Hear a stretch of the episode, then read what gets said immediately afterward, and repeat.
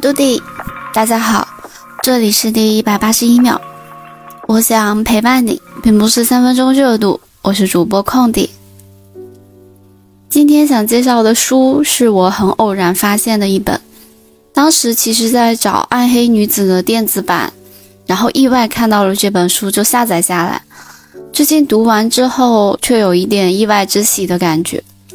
其实我最近读了很多的韩国小说，不得不说，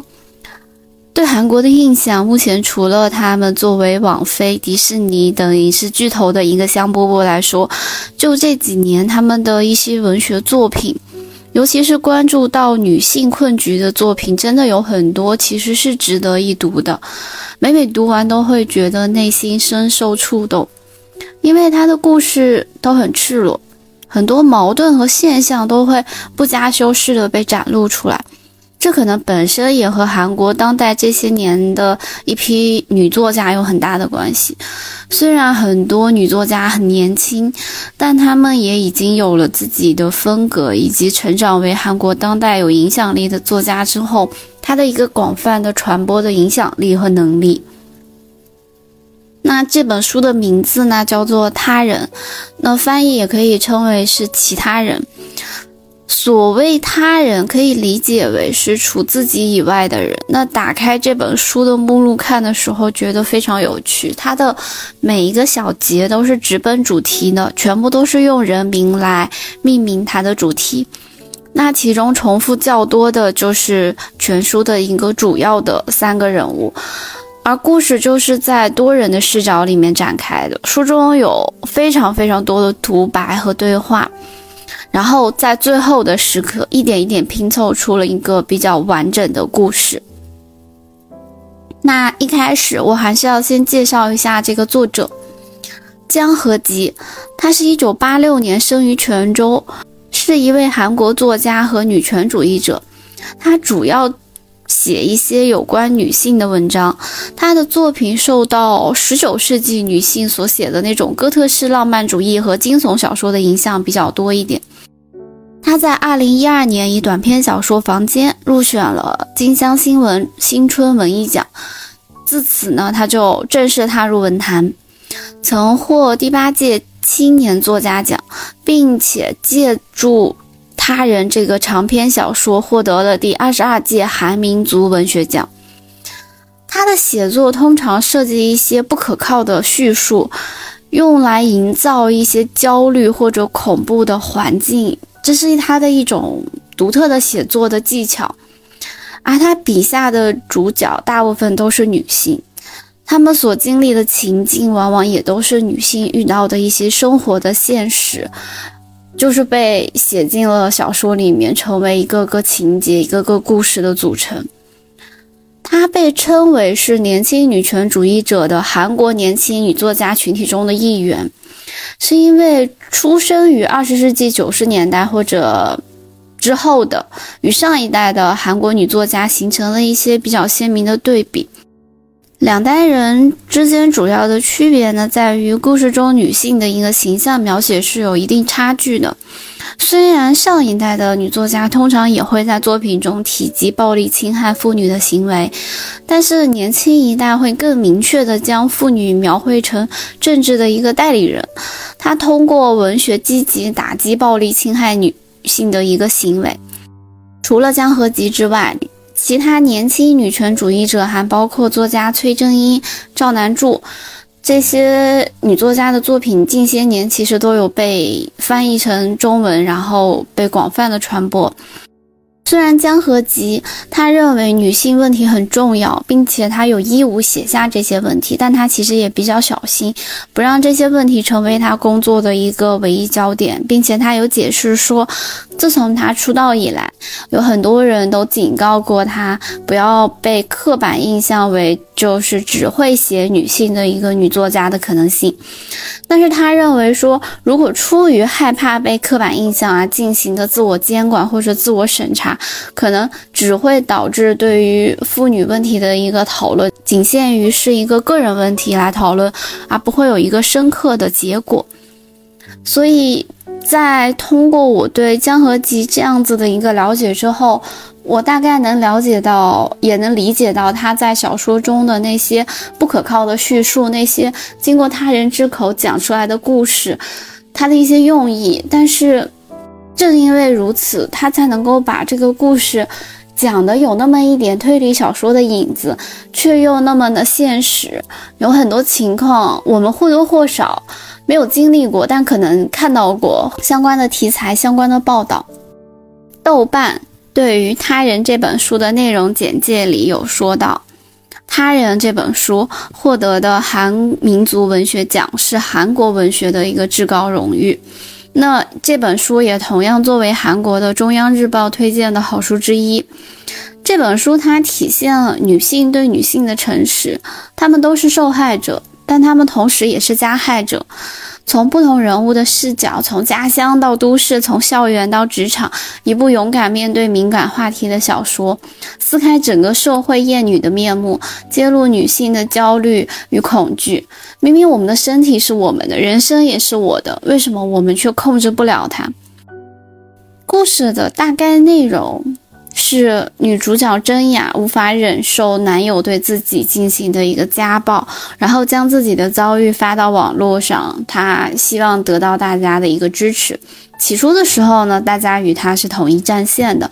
却在有同事爆出不利于真雅的聊天记录之后呢，舆论进行了一个大的反转，然后真雅成了那个活该被打的女人。有人评论说你是一个说谎精。这一个词让真雅想起了与大学同学秀珍和佑丽的一段过去的过往。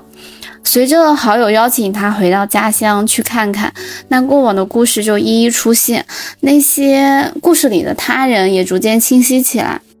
无论是从小被妈妈抛弃，由外婆抚养长大的秀珍，被大家霸凌无视也好，还是……长大却和全校的完美学长在一起，并且结婚，还是说外形出众的佑丽，因为表现的较为主动，好像很容易被男生得手，因此而被男生唾弃，就围绕着各种各样留言的女生，后来遭遇车祸而身亡。她在生前最后一次向真雅求救的时候，却被真雅拒绝了。所以真雅在思考，一切是从哪里开始不对的。真想尝试找到这个答案的过程，想要知道佑丽因为什么而死。这个部分开始，整个故事开始有一些形似推理小说。小说就在不停的视角切换中讲述着这个故事，然后无数秘而不宣的事情就被揭露。它涉及到的主题是非常非常深刻的。小说讲到了很多的问题，比如校园霸凌、被流言蜚语的围攻、聚会的时候女孩子被学长的性侵、学校的学院老师为了自己的仕途，然后为了满足上位者的一个欲望而加害于自己的学生或者是自己的同事同僚，甚至在涉及到家庭暴力的侵害以及女生间的友谊等等等等这些主题。这些社会问题全都体现在一本小说里面。之前读的书就有提到过，女生之间的这个关系有时候是很复杂的。就像我之前推荐的《暗黑女子》，那里面也提到说，女孩子一些隐性的战争是第三方很难去理解的。尤其当一方觉得可以在关系中占据主导的时候，那种隐形的伤害是最痛苦的。常常会让人质疑本身，尤其是当对方那种模棱两可的态度，当那些以讹传讹的八卦，互相传递信息的时候，那些微妙的眼神、表情，不明所以的轻蔑的笑声，这种感受，我觉得，就当我这样描述出来，如果身为女生的话，我觉得一定不陌生。明明他们都是受害者，可他们却又是彼此的加害者。到底是为什么？故事本身其实是不复杂的，看似没有关系的人，其实是紧密相连着的。只是这样的叙述，这种都想要作为他人撇清关系的一种对话独白，让那种复杂的情绪啊和那些导致的因素都反而被剖析的更加的精准。我在这里不想要一一去拆解这个故事的细节。我觉得大家可以有兴趣去读一下。但我觉得有很多东西可以值得讨论一下。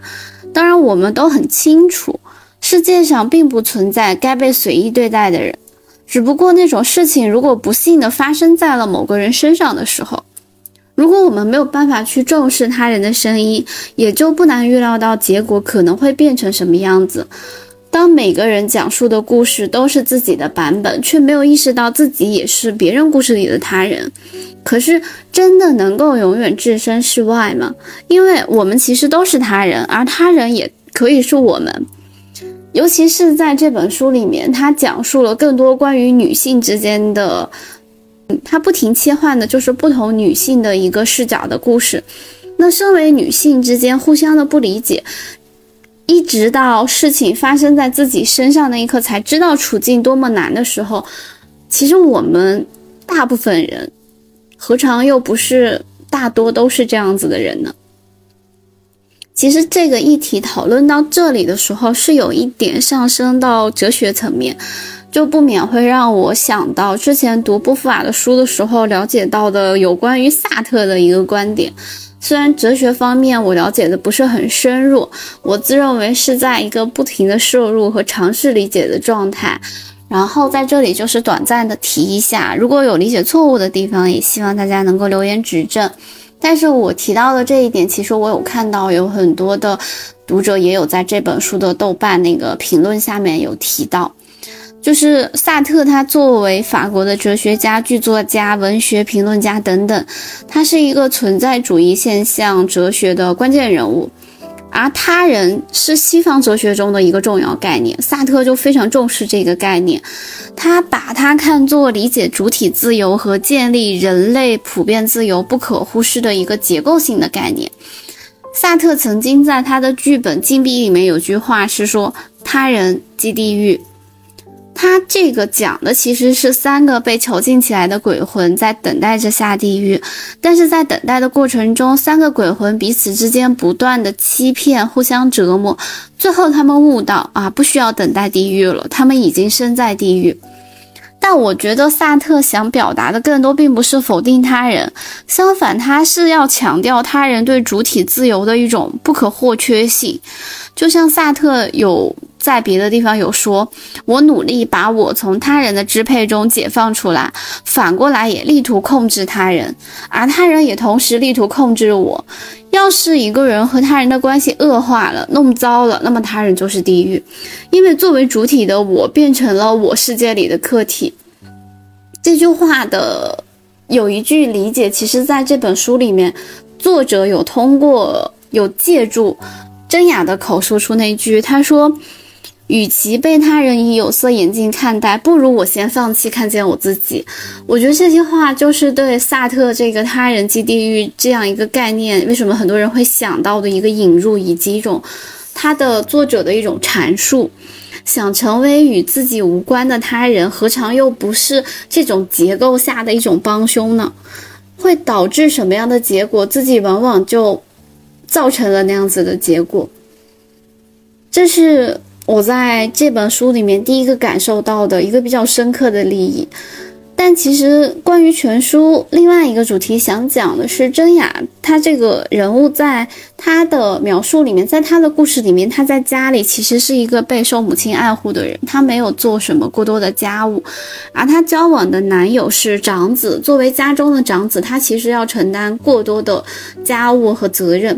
而因此，他却觉得他的女友好像不能够替家人去分担什么，他觉得是有错误的。他把他的女友认为是他没有承担过多责任的妹妹的一个形象，因此他的一个精神有点接受不了，所以他就因为这件事情对真雅进行了一个家暴，以此来作为自己对于妹妹的一种情绪发泄。可是。在情感关系里面，尤其是亲亲密关系里面，大多是私密化的。我们亚洲的教育更多是关于第二性，如果是被伤害、被骚扰之后，我们最好是不要声张。女性在性别帷幕下羞耻不堪面对伤口的时候，男性却能够凭借此肆肆无忌惮的继续伤害你。所以。为什么犯错的明明是对方，而背上十字架的却是受害者呢？这一观点就是近几年在很多的作品中都有体现。我记得之前读过日本女记者伊藤诗织在自己被上司性侵后写的那本《黑箱日本之耻》里面，也有作为被害者却被认为有罪的很多描述过程。他用了“黑箱”这个词语来描述在受害者从报警维权中那些透明性不足的问题和情况。他用自己的经历写书，为自己发声维权。他希望能做到的是，在日本这样子一个环境下，能够打造一个可以谈论性暴力的社会环境。希望让亚洲的一个女性的危险的环境，可以像西方一样有一个合法的、合理的流程，让女性在受到伤害之后，不要再那么的无助，反而是真的切实的会有人会。去帮助到你，然后有效的去保存那些证据，然后有一些方法和方式能够正确的保护这些受害者。以及去年底，其实我读完了，但是我很久没能写出稿子的一本书。也就是因为那本书读完之后痛苦了蛮久，然后我就一直在思考我要如何去讲这个事情。刚好今天就想要借他人这个视角把这本书也一起讲了，因为这也其实是我去年年底有点拖更的原因。因为就是早几年我有读过林奕涵的房思琪的初恋乐园那那本书读完之后，我大概缓了很长一段时间，而且我也去查找和。观看了很多关于林奕涵的采访，那我去年底读完的这本书又是法国版的这一个同样的题材的书，它是法国作家瓦内莎写的《同意》，这是一本推动了法国性同意立法的现象级的图书，它算是一本关于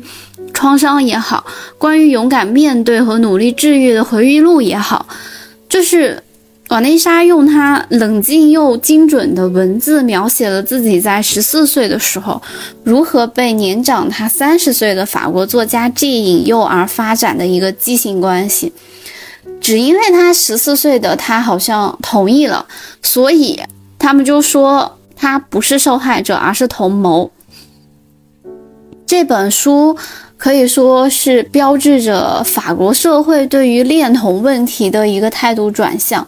这本书我当时读完，想到了更多的就是房思琪那本书。其实我觉得也不仅仅包括近几年的很多的案件或者一些社会新闻的报道来讲，其实性同意这个问题和这个话题。在对于女性侵害的案件中，它常常是一个被模糊和无法定义的概念，以此呢就让很多加害者得以逃脱，因为觉得好像他同意了，但是如何来判定和界定所谓的他同意了？可是这个性同意不仅仅我觉得是从未成年，其实对于成年女性或者说整个针对于这种。这个方向的问题来讲，它是一个很重要的议题，需要被大家所关注到。这也是在他人里面为什么会出现真雅会去探寻这件事情，是因为。他想要知道佑丽如何死去，那佑丽死去的原因有很大一部分程度也是关于他在性同意这件事情上的一个模糊的概念。明明他自己已经生病了，明明他受到了很大的伤害，可是他依然不知道如何去拒绝。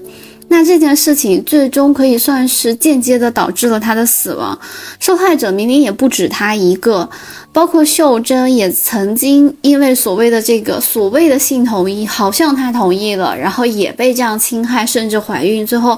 默默的自己去承受把孩子打掉的整个的一个痛苦和过程，然后把这件事情秘而不宣，一直隐着，然后导致在后来与自己的丈夫没有办法。拥有自己小孩的时候，他依然以为这个秘密是不能够被人知道的，但其实很多人早已知道了。可是这件事情，这个伤口一直存在，他一直要秘而不宣，隐隐在那里痛，所以。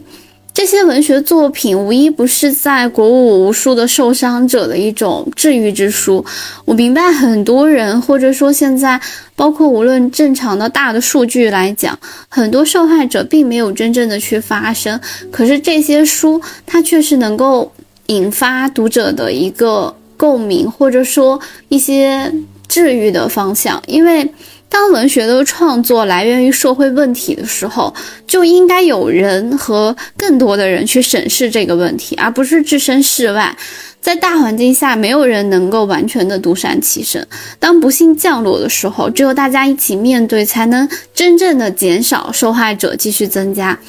就像秀珍在她受到伤害之后，她不停的去找这种相关的文学作品去读，她觉得反倒是这样子获得的一种安慰。看到别人也经历了这样子的伤害，自己能够得到一些安慰、一些缓解。同样的道理。在很多人没有办法张开口的时候，这些文学作品在他没有真的冲破一个社会的固有的形态和视角的时候，他们所表达的内容就不仅仅是要发声，还有就是要帮助到那些真正需要或者真正要给予勇气的那些受害者。更想说的是，这些文字可能真的是只有。女作家能写得出来吧？那些经历和感受，那些文字都是女性所独有的细腻。读完这些书，很长一段时间就确实会蛮难受的，然后也会睡不好。本来之前就很想把几本书合起来推荐给女孩子们一起去看看，但又觉得好像有点太偏女权，而且自己读完又会觉得没有缓过劲儿。但读完他人，当我准备要分享。这本书的时候，我觉得是时候把这些书都一起提一下，然后把这些相关的作品都放在一起推荐一下。我做这一期其实也有很大的一个勇气，就是我是一个那种同理心很强的人。当我阅读到这些的时候，我觉得我仿佛能看到那些女孩子在痛苦中的挣扎，她们的样子，她们。无助的样子，他们痛苦的样子，所以我会很难过，然后也不知道自己能够帮助到什么，然后也很担忧自己或者自己身边的人，或者万一有一天这个不幸落在自己身上，要如何去处理那些关于女孩子之间的隐秘的故事，那些伤害，其实我有的时候还是会去想起，尤其是女性。女孩子之间的那种隐性的战争，那些校园之间的伤害，至今都还仍然就是会让我在夜里噩梦连连。所以读完这些作品的时候，我在这一期节目里面最想表达的，应该是很感谢这些女作家，她们勇敢的记录，勇敢的发声，将这些故事揭露出来，然后。让更多的女孩子明白，其实错不在她们自己，有问题的其实是这个社会，是大家，而不是他。我希望的是，不要再有人像我曾经那样子，在校园里面那样的无助，你求助于老师，然后老师觉得你们只是打闹，然后求助于远在天边的父母，然后到最后。反而被孤立，然后一遍遍在文学作品中寻找帮助的时候，就没有想到那些大家以为冰冷的文字反而能够帮助到你，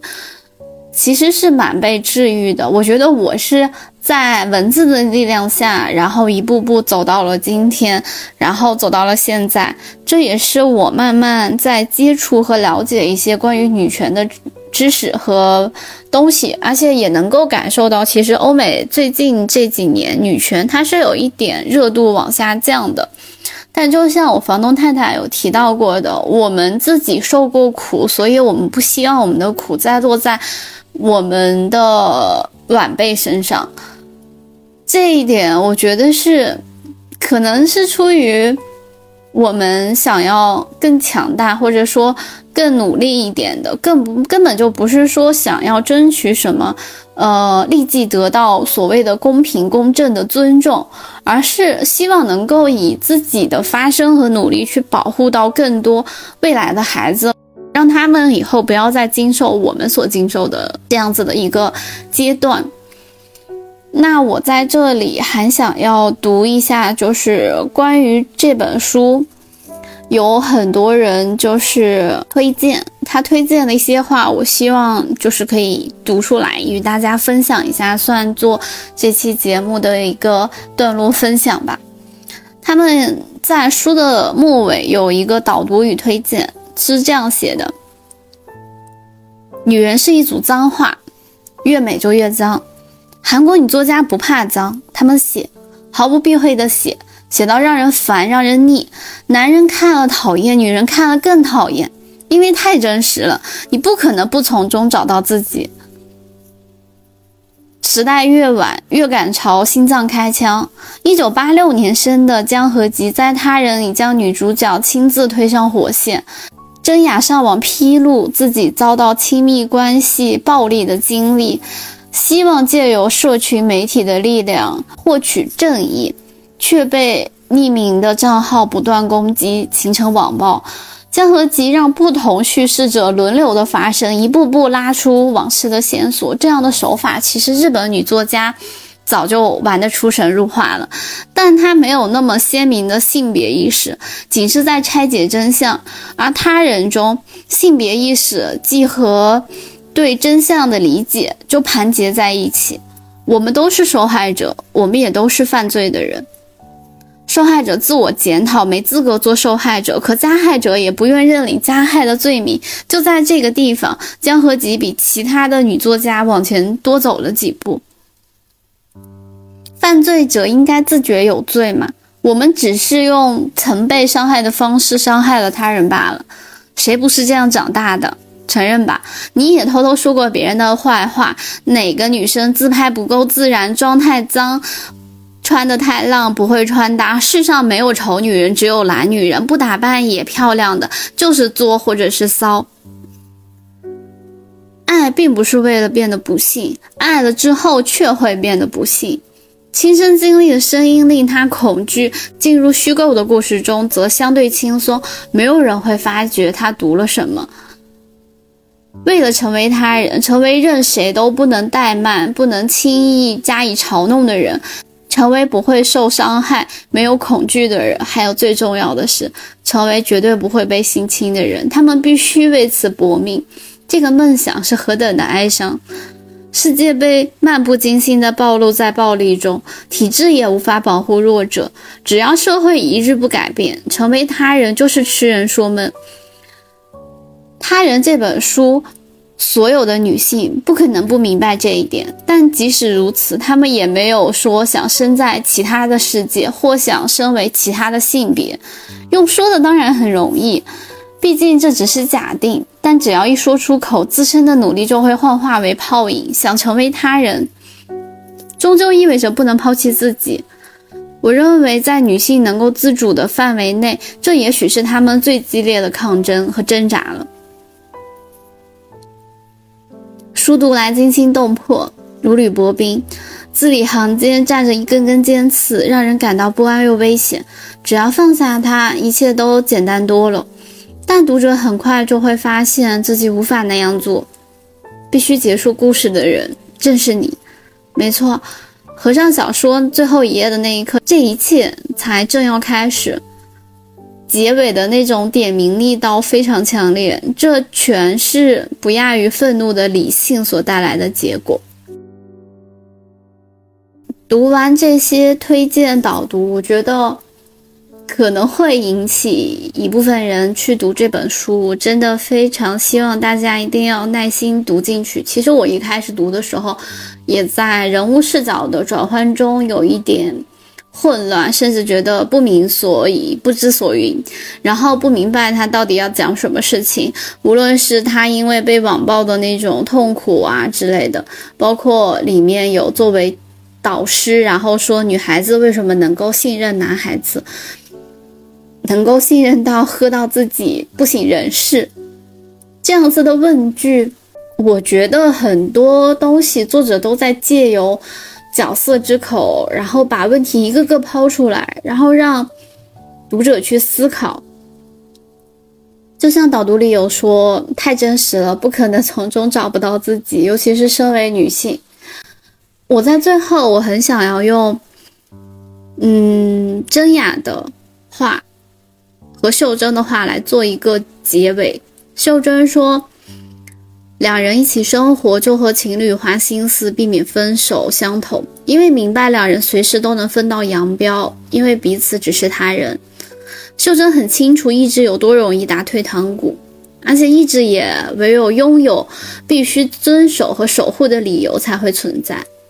意志只存于我所能承担的范围内。真雅有一句话是说：“也许屈服于某人权力之下的经验。”不曾正面迎战的自我厌恶，终究彻底击溃了我。其实书中还有很多这样子的句子，我觉得在某一刻的时候会突然让我惊醒，让我意识到，很多时候有些事情自己受到的委屈和不公，又何尝不是自己不敢去面对，然后造成这样结果的同谋。那就像我在一开始提到这本书，很多读者也都认为可以上升到那个哲学一点的层面。他人即地狱，我们如何在自己的世界里面坚守我们是主体的存在，而努力不让自己成为那个客体，这是一个很重要的议题。我觉得在社会的生存，还是我们逐渐长大成长的过程中。没有人能够永远的坚强坚守自己的阵地，可是我们就是一遍遍在经历这样子的事情而成长。这个事情它其实没有一个什么性别的区别，它其实没有一个性别之分。每个人都会遭遇这样子的一个主课题转换。那当你没有办法守住自己的时候，你一定会在这件事情上受到一个很大的折磨，内心的焦虑以及内耗。每个人都想要成为真正的那个他人，但其实你要真正面对的只有你自己。所以我的这期节目真的很希望每个人在他人的故事里面。听到的其实无外乎都是关于自己的故事，或者说讲给他人的故事，也都是自己。我希望可以透过他人看清我们自己，然后守住自己。加上我提到了其他的几本书，我这期节目最后真的很希望所有女孩子平安喜乐，勇敢的守护自己想要的自由和人生。身体是我们的，生活也是我们的。那这期节目就到这里吧。如果有想要讨论相关的话题或者有故事的，都可以留言给我哟。那我们下期再见吧。